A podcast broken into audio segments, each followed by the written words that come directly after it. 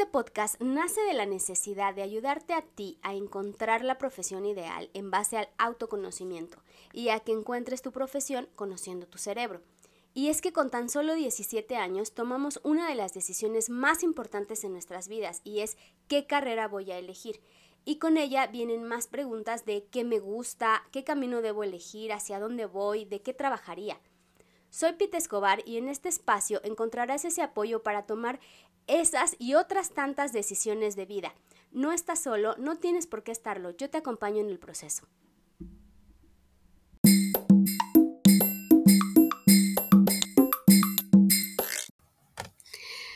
Hola, espero que te encuentres bien. Te doy la bienvenida a un episodio más de tu podcast No sé qué estudiar. Yo soy Pete Escobar y el día de hoy voy a platicar con Frida Pérez. Es una estudiante de la ESCA Santo Tomás. Ella está estudiando relaciones comerciales, va en sexto semestre y nos va a contar su experiencia para que sepas si es para ti o no esta carrera y qué pudieran, qué pude aportarte esta plática que tuve con ella. Súper interesante. Y si estás por estudiar, eh, carrera y esta está dentro de tus opciones, pues sepas de qué va la carrera y la experiencia que tuvo Frida para la decisión de carrera que es de las más importantes que vas a hacer en tu vida. Entonces, sin más, comencemos. Hola a todos, buenas noches. El día de hoy tengo a una súper invitada. Te agradezco mucho tu tiempo. Ella es Frida Pérez. Ella está estudiando relaciones comerciales en la ESCA en Santo Tomás y nos va a contar su experiencia de qué es estudiar en relaciones comerciales para que si tú quieres estudiar eso, pues te ayudes de la experiencia de Frida y entonces sepas si es para ti o no es para ti esta carrera. Hola Frida, ¿cómo estás? Hola Pita, buenas noches. Muchas gracias a ti por la invitación. Es un placer estar aquí con ustedes porque para mí fue muy difícil elegir la carrera que yo quería. Yo creo que en ningún momento tuve como la certeza de, de lo que realmente quería, pero ya una vez dentro ya estoy como muy feliz y estoy completamente segura de que lo que estoy estudiando es para mí. Ok, ¿y cómo fue que tomaste esa decisión de estudiar relaciones comerciales? Realmente fue una decisión azarosa porque yo quería estudiar literatura, pero por azares del destino terminé estudiando esta licenciatura que realmente no sabía de qué trataba ya hasta que estuve dentro de, lo que es este programa de estudios. Antes de entrar a la carrera, ¿tú no habías visto qué materias llevaban? No, no tenías nada de conocimiento de eso ya una vez que yo entré, que supe que había sido asignada a, esta escuela y a esta licenciatura, me puse a investigar de lleno qué materias iba a haber, este, cuántos semestres tenía, y ya fue ahí cuando dije, no, sí, eh, estoy, bueno, estoy decidida que sí quiero intentarlo y no pierdo nada intentándolo. Ok, y ya estando ahí, ahorita que ya vas en sexto, ¿son cuántos? ¿Ocho? Son ocho semestres. Ocho, o sea, ya está sanada, muchas felicidades. Sanada, en la recta final. exacto. Y hasta ahorita de lo que llevas ya, que prácticamente ya es recta final, ¿qué es lo que ha sido más difícil para ti? ¿Cuáles son esas materias que se han complicado más? Pues yo me arriesgaría a decir que las materias relacionadas con informática. Yo cuando iba a entrar vi que iba a llevar muchas materias como de matemáticas y por un momento dije, bueno, yo, yo elegí ciencias sociales para no llevar matemáticas y creo que muchos hacemos eso. Decimos, no me gustan las matemáticas, entonces me inclino a las ciencias, a las ciencias sociales. Pero de hecho sí, sí llevamos varias materias relacionadas con las matemáticas, estadística. Realmente no fue algo tan difícil para mí. Lo que se me complicó un poco fue las materias relacionadas con informática, con las tecnologías de la información, que yo realmente no había tenido como contacto en este tipo de, temas y nos, eh, nos empezaron a enseñar cómo diseñar y cómo hacer carteles publicitarios, que también nos compete a nosotros como licenciados en relaciones comerciales. Y es una tarea que sí, sí me ha costado, pero que realmente también me llena como de orgullo, que es algo que no sabía y acabo de aprender. Oye, ¿cómo lo has manejado ahorita en la pandemia de que están en línea, no? ¿Ha sido más fácil para ti o más difícil? ¿Cómo ha sido tu experiencia ahora en pandemia? Pues precisamente yo creo que hay ventajas y desventajas, como todo en la vida. muchas de las ventajas es que no tengo que trasladarme. El primer semestre me tocó ir a la Ciudad de México y yo vivía a una hora y media de la escuela. Entonces era muy pesado.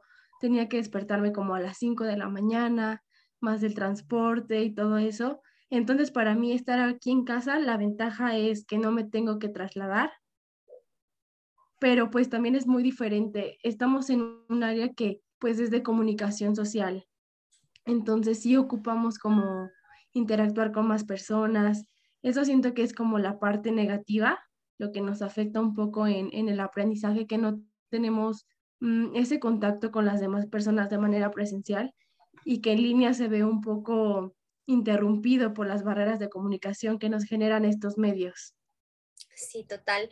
Oye, Frida, ¿y cuáles son esas materias, ahorita que ya nos hablaste de las materias que han sido más difíciles para ti, cuáles fueron las más fáciles? ¿Cuáles dijiste, no, bueno, estas están de relleno, casi, casi? Para mí las más fáciles fueron las de derecho.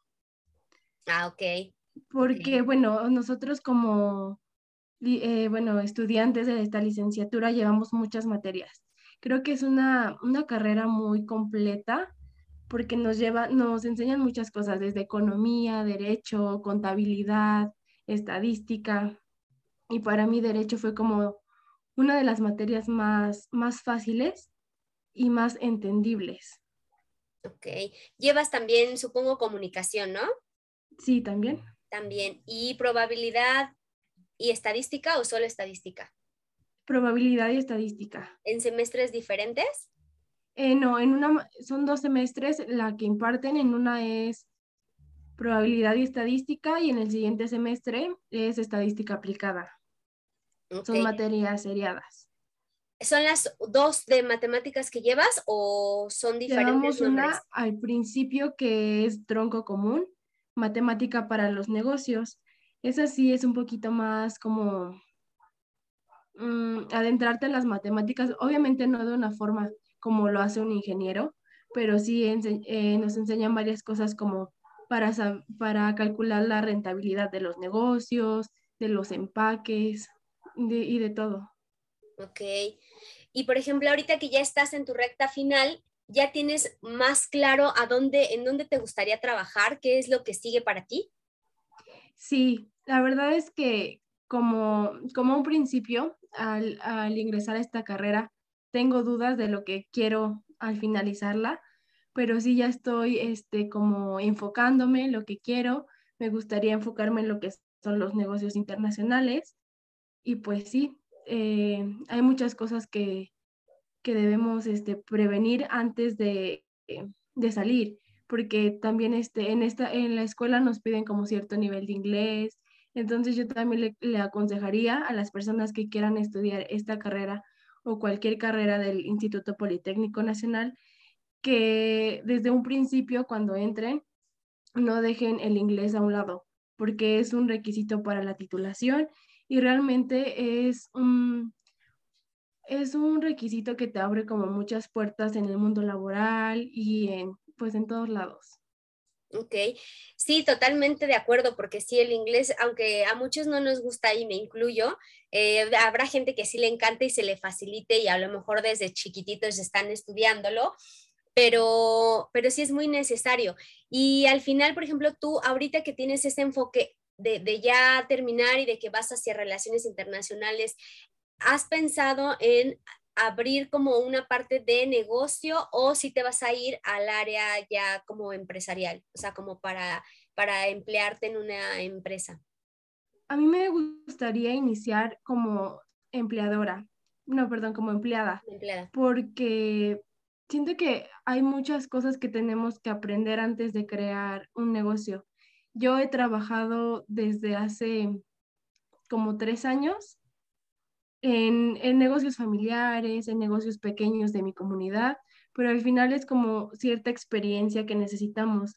Entonces yo siento que para mí, desde mi perspectiva, lo que me conviene es como primero trabajar, aprender cómo es el mundo laboral en realidad, para ya después poder crear un negocio que realmente pueda ser rentable.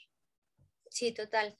Sí, pues mira, yo te agradezco muchísimo el tiempo de esta entrevista porque si bien no son entrevistas muy, muy largas, pero sí dan puntos clave que le puedan ayudar a las personas a que si tienen esa duda de si irse a estudiar cierta carrera o no, pues estas entrevistas abran, abran un poco el panorama y les ayuden un poquito a decidir qué carrera elegir, porque no sé tú qué pienses, para ti cuáles son las eh, decisiones más difíciles que, que, has tomado en tu vida, pero a manera general, yo eh, pienso que la decisión de carrera es una de las decisiones más importantes de toda tu vida porque impactan en, de la decisión que tomas de ahí a, a 10 años por lo menos, ¿no? No lo quiero generalizar como para toda la vida porque sí puedes hacer cambios, ¿no? De, dentro, del, dentro del proceso que vamos, por ejemplo, yo estudié una carrera, pero al final después decidí estudiar otra en el inter, en el camino, y también puedes retomar pero no sé si coincidas conmigo, tú que estás ya en este proceso y que pasaste por ese proceso también, ¿qué tan difícil fue para ti esta decisión? Sí, precisamente, em, no me gustaría ponerme un adjetivo, pero pues sí me considero una persona intensa. Entonces yo cuando estaba en, en el último semestre de la preparatoria, eh, estaba muy, muy confundida con mi vida de qué quería estudiar. Dije, esta decisión, o sea, me va a cambiar la vida, ¿no? Lo, veía de una forma muy radical. Y nunca, me, nunca fui consciente como de, bueno, si no me gusta me puedo salir, ¿no? Tampoco es como el fin del mundo, pero me exigí mucho de que no quería como equivocarme en esta decisión, que al final terminé como hecha un caos, entonces yo les aconsejaría a todos que pues se lo tomen con calma, o sea, sí es muy importante que, que sepamos lo que queremos, pero también hay que dejarle como al destino que que nos acomode en lo que nos tiene preparado. Como yo te comentaba, pues yo no, yo no pensaba estudiar esta licenciatura, yo apliqué en cuatro universidades y en tres apliqué para literatura. Esta fue la única como opción diferente y al final terminé aquí y yo creo que las cosas suceden por algo porque pues estoy muy feliz, me gusta mucho mi carrera y pues sí, eso es lo que yo podría decir. Fíjate que aquí ahorita que estás mencionando eso, justamente en el canal hice un video que habla acerca de si estudiar o no una segunda carrera y en, dentro de esa, de esa plática que, ofrezco en este video, hago mención de algo que es, si tú decides estudiar una segunda carrera, créeme que va a complementar la primera. Claro. Como que para mí no es como de si estudias una cosa y estudias otra que no tenga nada que ver. Por ejemplo, si tú me dijeras, voy a estudiar literatura y va a ser mi segunda carrera en un futuro, para mí no sería como de no tienen nada que ver una con la otra. Al contrario, se complementarían porque con la información que tú ya tienes, que conoces y que has experimentado, podrías complementar la parte de la literatura y hasta hacer algo de eso, de esa experiencia general que tienes. Pues mira, la verdad es que no sabes, a lo mejor en un futuro puedas estudiarla, complementarla y eh, pues hacer algo de, eso, porque a lo mejor si te llamó tres, o sea, hiciste tres en universidades literatura, pues también es que hay algo ahí, ¿no? Entonces, pues no lo deseches y a lo mejor en un futuro pudieras complementarlo y hacer algo más. Por eso es que también existe el canal. La verdad es que em, yo también, así como tú, eh, me sentía súper perdida. A mí de plano me dijeron, pues sabes que si tú quieres estudiar, tienes que trabajar. Y en función a eso, yo era lo único que tenía en la cabeza y decidí algo que según yo era como lo más fácil. Pero tienes razón en que siempre decimos, no, pues algo que no sea tan difícil que no tenga matemáticas porque no voy a tener tiempo, porque tengo que trabajar, porque no me gusta. Pero siempre hay algo de matemáticas yo también llevé probabilidad, llevé estadística, cálculo, o sea, al final ya estás en el ruedo, te avientas, practicas y lo aprendes. Así es.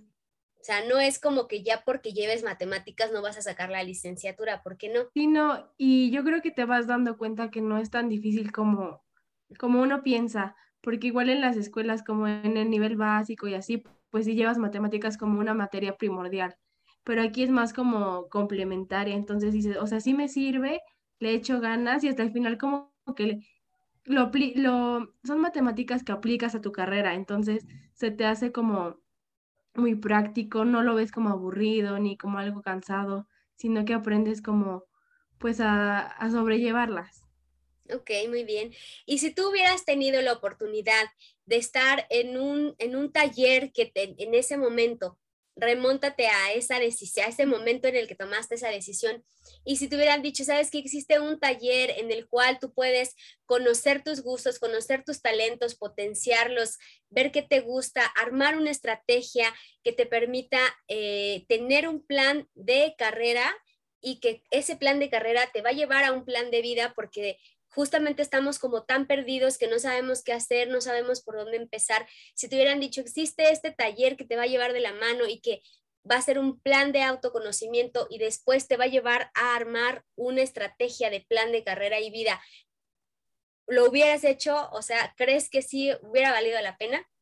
Sí, sin dudarlo.